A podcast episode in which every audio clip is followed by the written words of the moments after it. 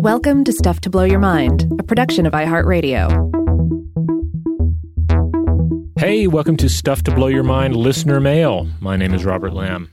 And I'm Joe McCormick, and today we're going to read some of the messages that you've sent in about things like the Universal Solvent, uh, Star Wars aliens, Sargassum seaweed. It's going to be a lot of fun. Are you ready to jump right in, Rob? Let's do it.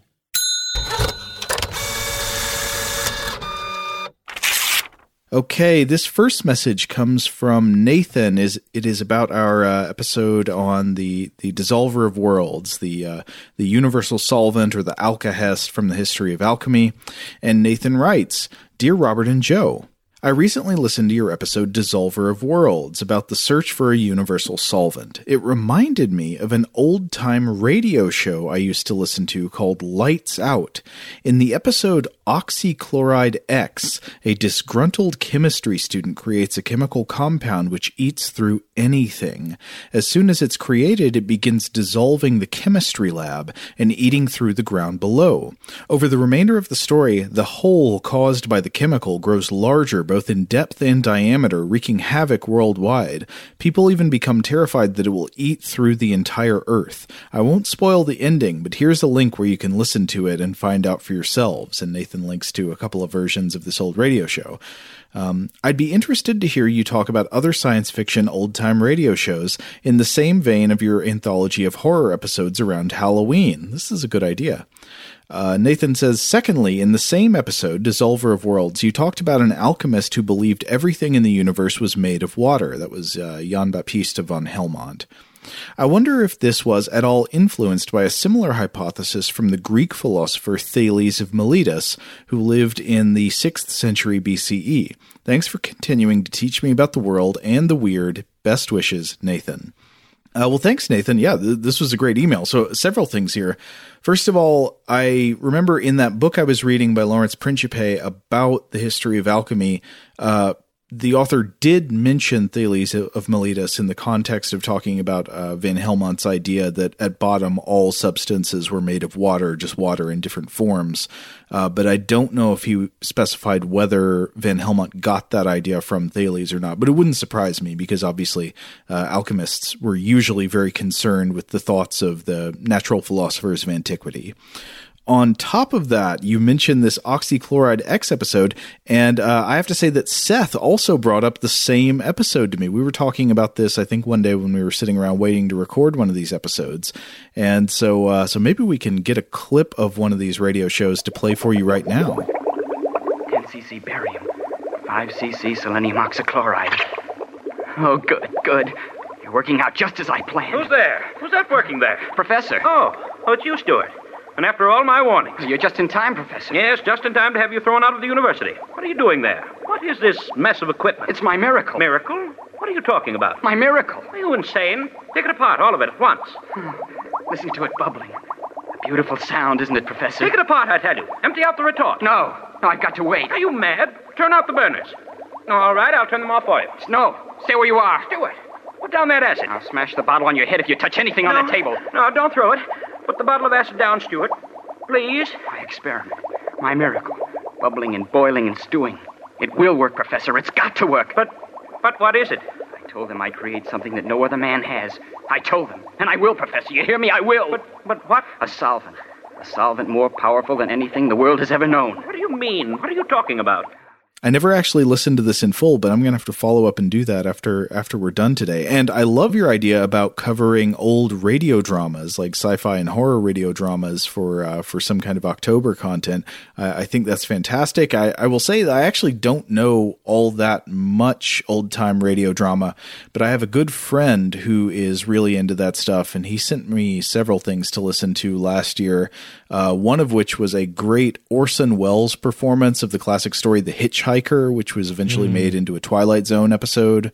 The one about I the person. I think maybe I had to hear that in uh, in school at one point. Now that you mention it, because I was Yeah. about to say I don't really think I've heard much in the way of of old timey radio shows either, outside Mm-hmm. of you know some familiarity with War of the Worlds and uh, Yeah. you know and some of the some of the classics, you know, like the the old uh, what like the Shadow and so the forth. Shadow, yeah. But it stands to reason there's some good stuff uh, mixed in there. Yeah, so maybe we should have a look.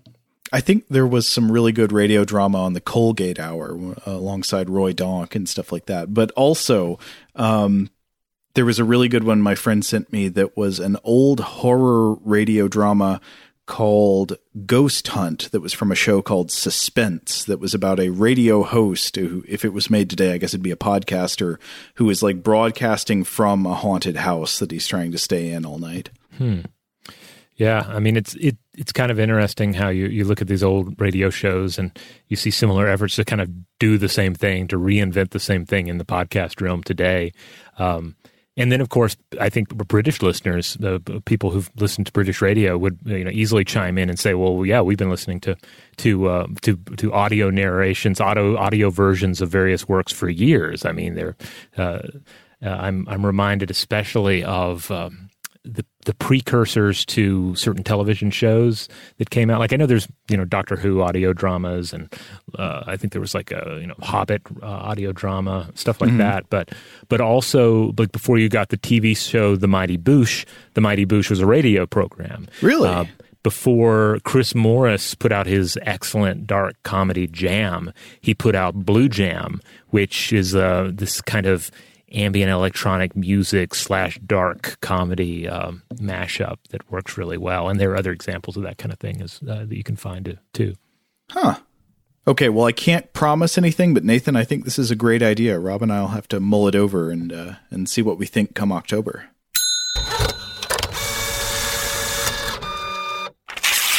All right, here's another bit of alchemy listener mail. David writes in and uh, responding to our discussion of the dissolver of worlds brings up the topic of black holes. Quote, if you mix anything with a black hole, it'll break everything down uh, to the most elemental components, and eventually you will only have pure energy left over, Hawking radiation. Hear me out.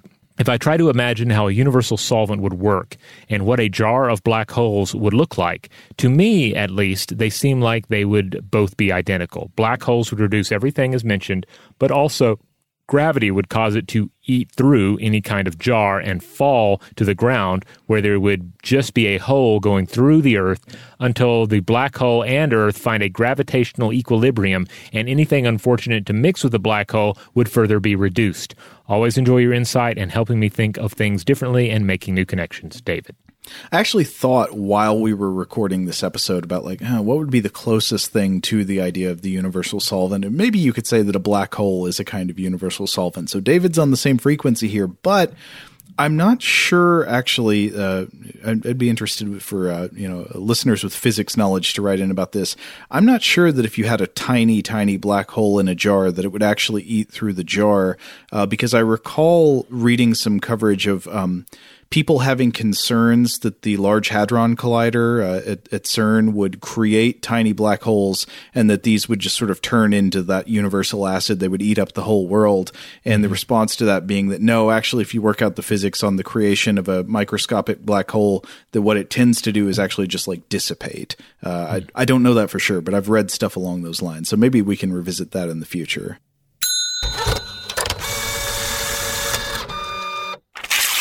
All right, the next bit of listener mail is in response to the first of our Star Wars Alien Necropsy episodes.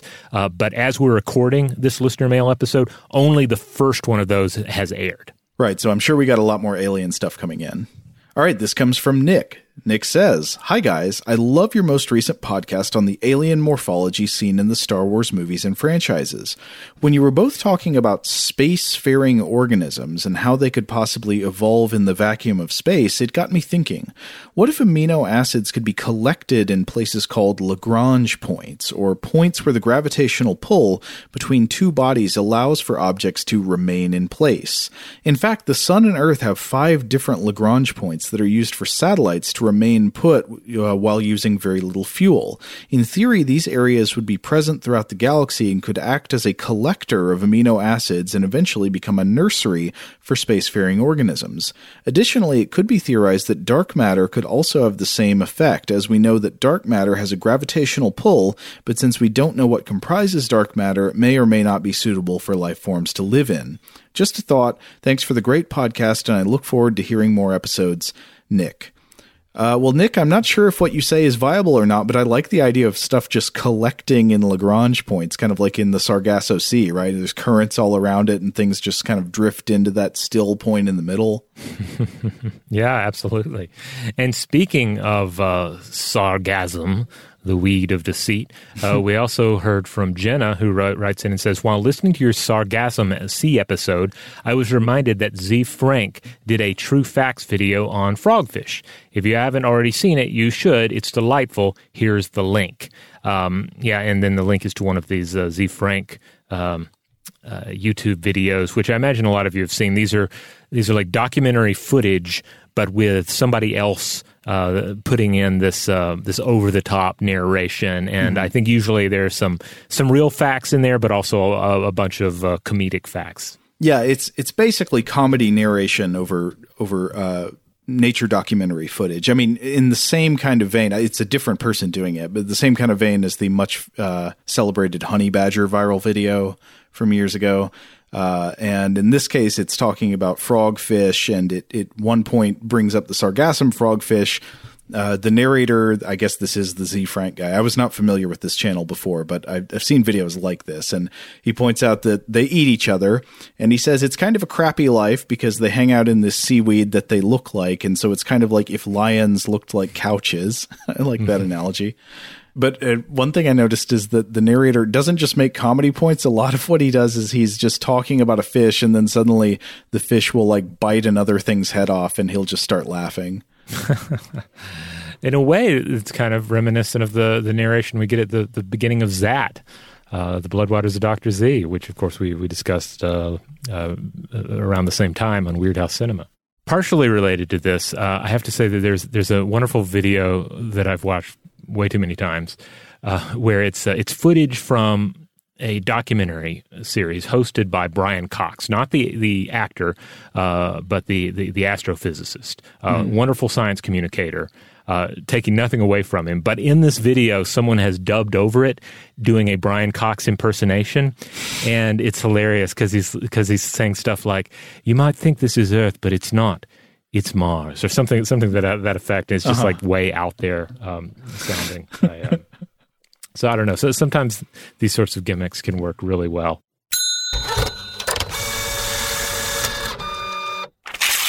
All right, let's uh, let's move on to a little uh, Weirdhouse Cinema uh, listener mail while we're at it. Sounds great. Let's see. Uh, do you, you want to take this one from Katie or should I? Um, I, I, can take this one. So okay. Katie writes, "Hi, Rob and Joe. I love your show, and Weirdhouse Cinema just makes it even better. I'm actually listening to an episode right now. I know you mostly do adult movies." Um, and she means movies for grown-ups there, um, or movies not, not especially like aimed films. Yeah, yeah. not, not especially aimed at children. Um, but she continues. But you did do the Ewok movies once, which I loved, so I thought I might suggest two movies for younger viewers that you may or may not be familiar with. The first, and probably the stranger of the two, is The 5,000 Fingers of Dr. T, 1953, which I believe has something to do with Dr. Seuss. And uh, and she is correct on this. This was uh, Dr. Seuss was involved in this. I think it would, ended up being not uh, not a project that that anyone involved in it was particularly happy with. Mm-hmm. Uh, but this did come up in my research about like weird films from previous decades. Anyway, uh, they, I haven't seen it, but our, our listener has, and they continue. Quote, I remember watching this a number of times with my best friend as a kid and loving it, even though it is very strange and at times a little scary.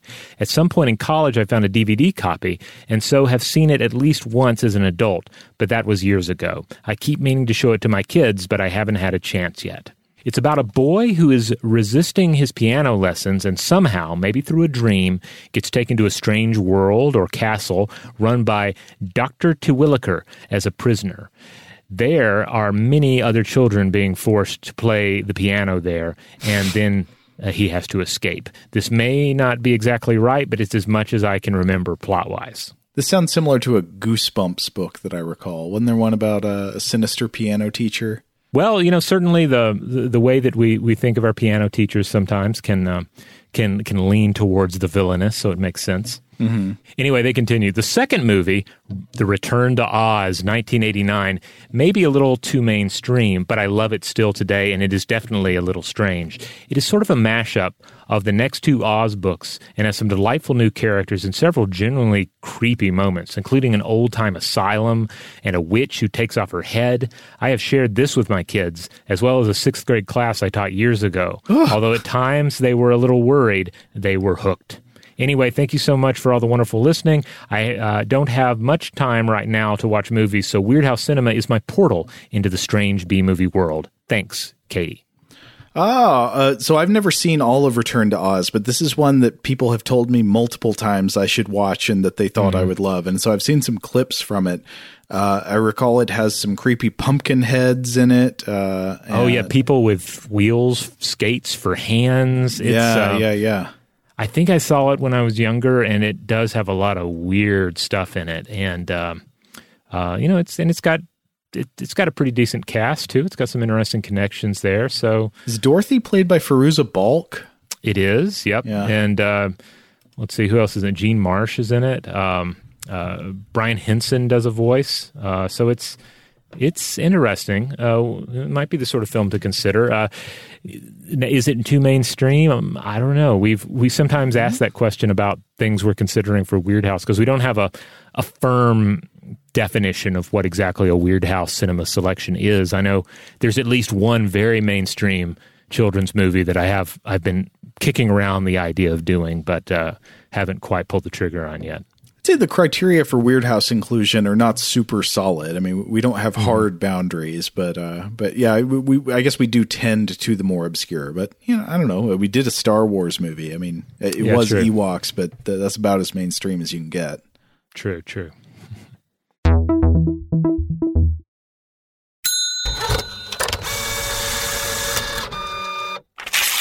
All right. So this next message came to us from James. This is a follow up email. Uh, he, I think, wrote in the last listener mail episode. It was the one where he told us about all those TurboGrafx 16 games, including the racing RPG, which is still just that, that's just clanging around in my head like a big copper kettle.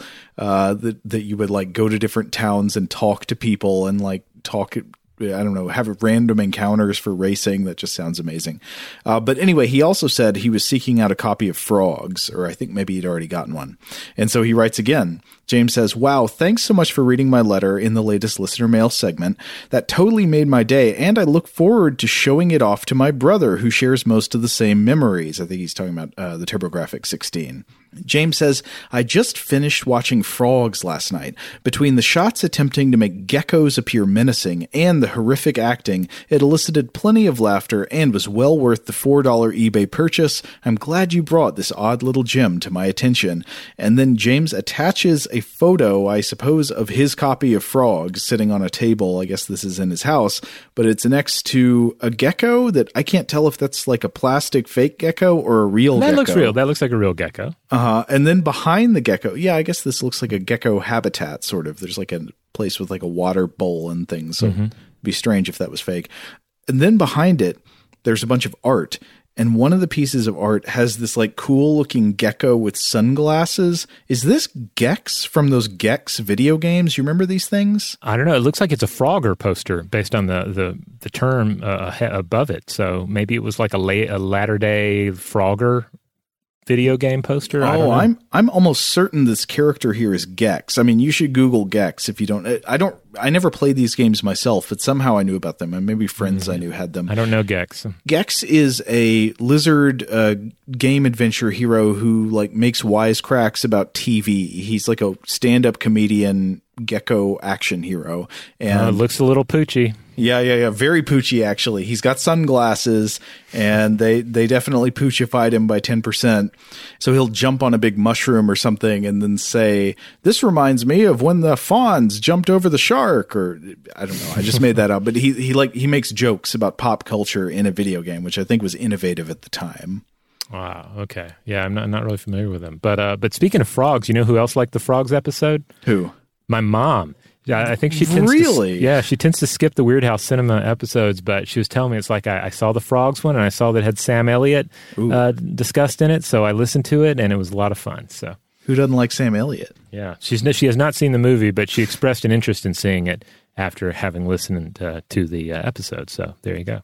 I briefly brought up the idea to my wife that maybe I could give a copy of Frogs to my mom for Mother's Day, uh, but that was shot down. apparently, apparently, that's not Mother's Day material. Uh, that that particular movie. I guess not.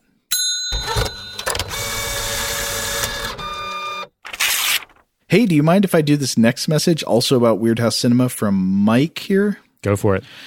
All right, so uh, let's see. Mike writes in to say he he enjoyed our Weirdhouse Cinema on silent movies, and he talks about uh, appreciating that we discuss the importance of live music to accompany silent films back in their original time.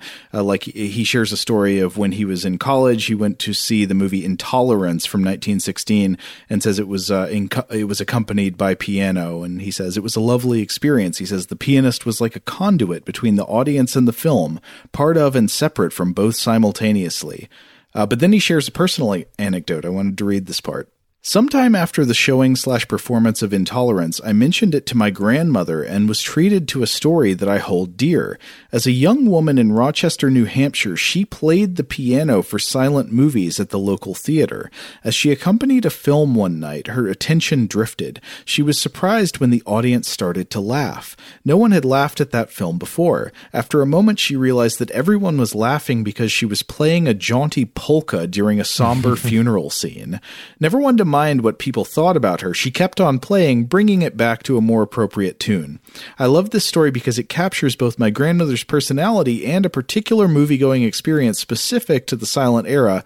Thanks for all you do, Mike. Uh, I've never considered this before that you just have like a like a like a pianist improvising. I, I, guess I always assumed they'd be playing from sheet music that was timed to accompany the music right. But if they're improvising, yeah, who knows what they're going to make the movie feel like. Yeah, or if there was some mix-up with the sheet music, perhaps, because mm-hmm. um, you could you could imagine a scenario where you had the sheet music for a different film, right? And it and everything might line up well enough for a while until you get to that section where you are playing polka music over a funeral. Yep, that's rough, Mike.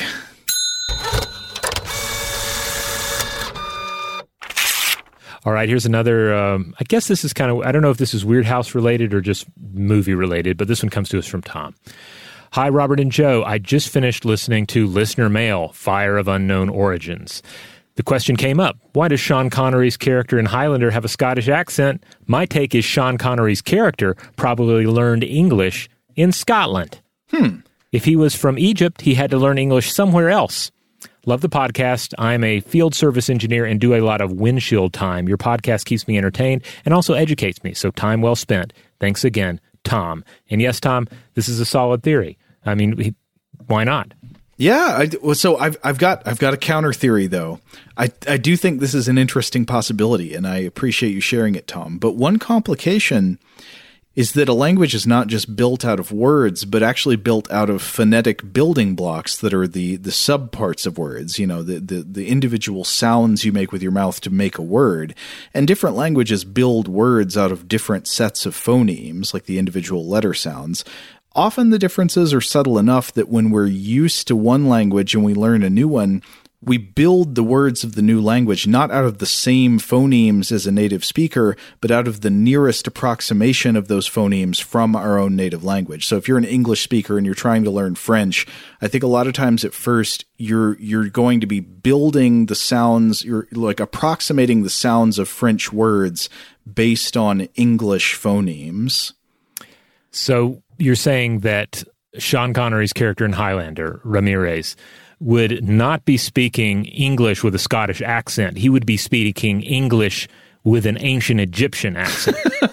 well, maybe not accent, but like, oh, I don't know. I mean, I guess if you're immersed long enough, then mm-hmm. maybe because I'm sure he's had plenty of time to get immersed, maybe then you really do incorporate like the full range of phonemes that a native speaker of that language would use. And then, yeah, the, the accent is fully there.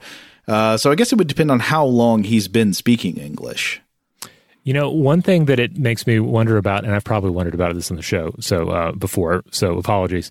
But what is the neuroplasticity of an immortal in the Highlander world, you know, because on one level their bodies don't really change and if and if they suffer injury mm-hmm. like some I don't know, sometimes it seems like they heal, sometimes maybe not, but for the most part, you know, they they have stayed the same across the centuries. Yet on the on the other hand, and uh, yeah, and certainly I guess maybe they hold on to old ideas. Like the Kurgan doesn't seem to have really evolved. He hasn't really evolved that much when it comes to his, you know, his moral philosophy or anything. Mm-hmm. Uh, but on the other hand, in order to survive across the centuries, you would have to have a certain amount of neuroplasticity. You would have to, you know, you'd have to be w- able and willing oh. to make drastic changes in your you know, ability to acquire new languages, new cultures, new technologies. Maybe what the quickening does is it undoes synaptic pruning so that mm. your brain is sort of reset to a childlike state where you can have that incredibly protean neuroplasticity you see in a child's brain, where a child can just acquire languages uh, at a rate that's unimaginable to adults. Mm. Now, this is the quickening that occurs when you behead another immortal and assume their power, right. or is this the quickening thing where you're just running next to a horse? I think it'd be the the beheading. So you got you have okay. to go behead another immortal every time you want to learn a new language or uh, actually be able to pronounce all the dinosaur names if you haven't learned them before, that kind of thing. Mm-hmm. Okay, makes sense. Uh, I like this theory. Yes. All right. Uh, on that note, uh, Carney the mailbot is telling us that he is done. This is all the listener mail for today. Uh, of course, we still have other bits of listener mail we didn't have time to get to. Uh, new listener mails coming in all the time. So keep it coming. We read all of it, even if we don't have a chance to read it all on the show. Uh, we appreciate your your thoughts, your riffs, your uh, suggestions for the future, your uh, you know occasional uh, corrections uh, as needed, and just in general, like your feedback, your experience with the the information that we're discussing. In the meantime, if you want to listen to other episodes of uh, Stuff to Blow Your Mind listener mail, those come out on Monday, core episodes on Tuesdays and Thursdays, Weird House Cinema on Fridays, and on the weekend, we have a little uh, rerun for you in the form of a Vault episode. Huge thanks, as always, to our excellent audio producer, Seth Nicholas Johnson. If you would like to get in touch with us with feedback on this episode or any other, to suggest a topic for the future, or just to say hello, you can email us at contact at stufftoblowyourmind.com.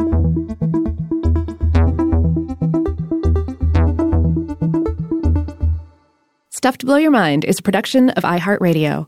For more podcasts from iHeartRadio, visit the iHeartRadio app, Apple Podcasts, or wherever you listen to your favorite shows.